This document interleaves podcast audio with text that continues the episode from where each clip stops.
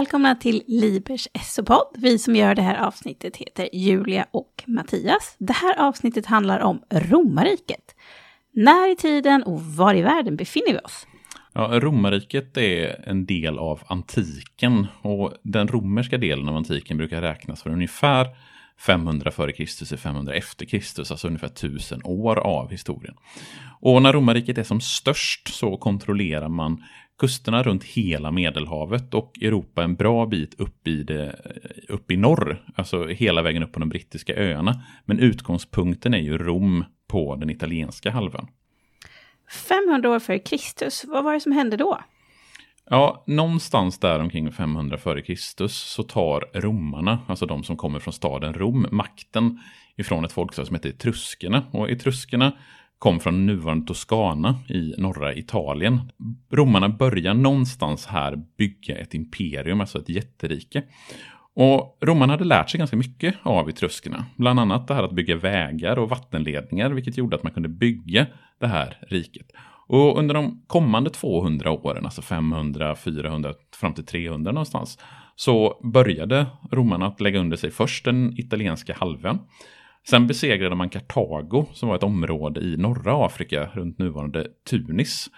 Och det var under de så kallade puniska krigen. Och sen så tog man även över, från de, eller över de grekiska stadsstaterna, vilket gjorde att man kontrollerade stora delar av Medelhavet. Och just grekerna tog man mycket inspiration ifrån, bland annat vad det gäller mytologin, alltså religionen. Man tog stora delar av gudavärlden, men man döpte om gudarna. Till exempel så fick den grekiska guden Zeus heta Jupiter i Rom. Havsguden Poseidon fick heta Neptunus och Afrodite fick heta Venus. Så det var samma funktioner med nya namn. Hur styrdes då det här jätteriket?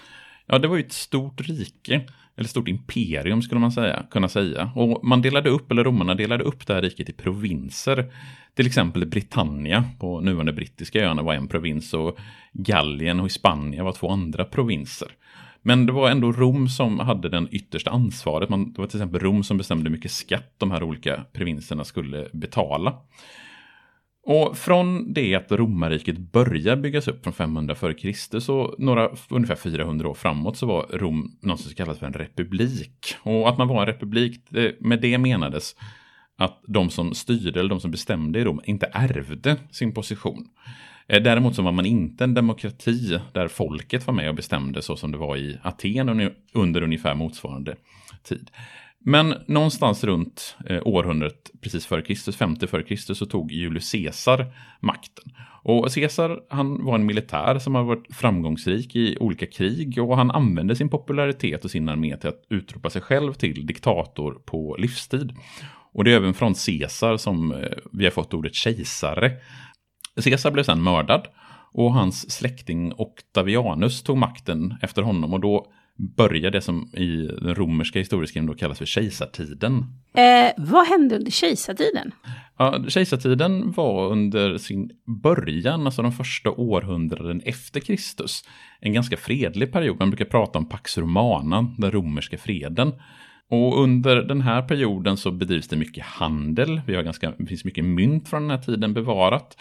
Men någonstans runt 200 eh, efter Kristus så börjar det knaka i fogarna. Till exempel i norr så kommer germaner, ett olika folkslag. Från öster så kommer perserna från nuvarande Iran.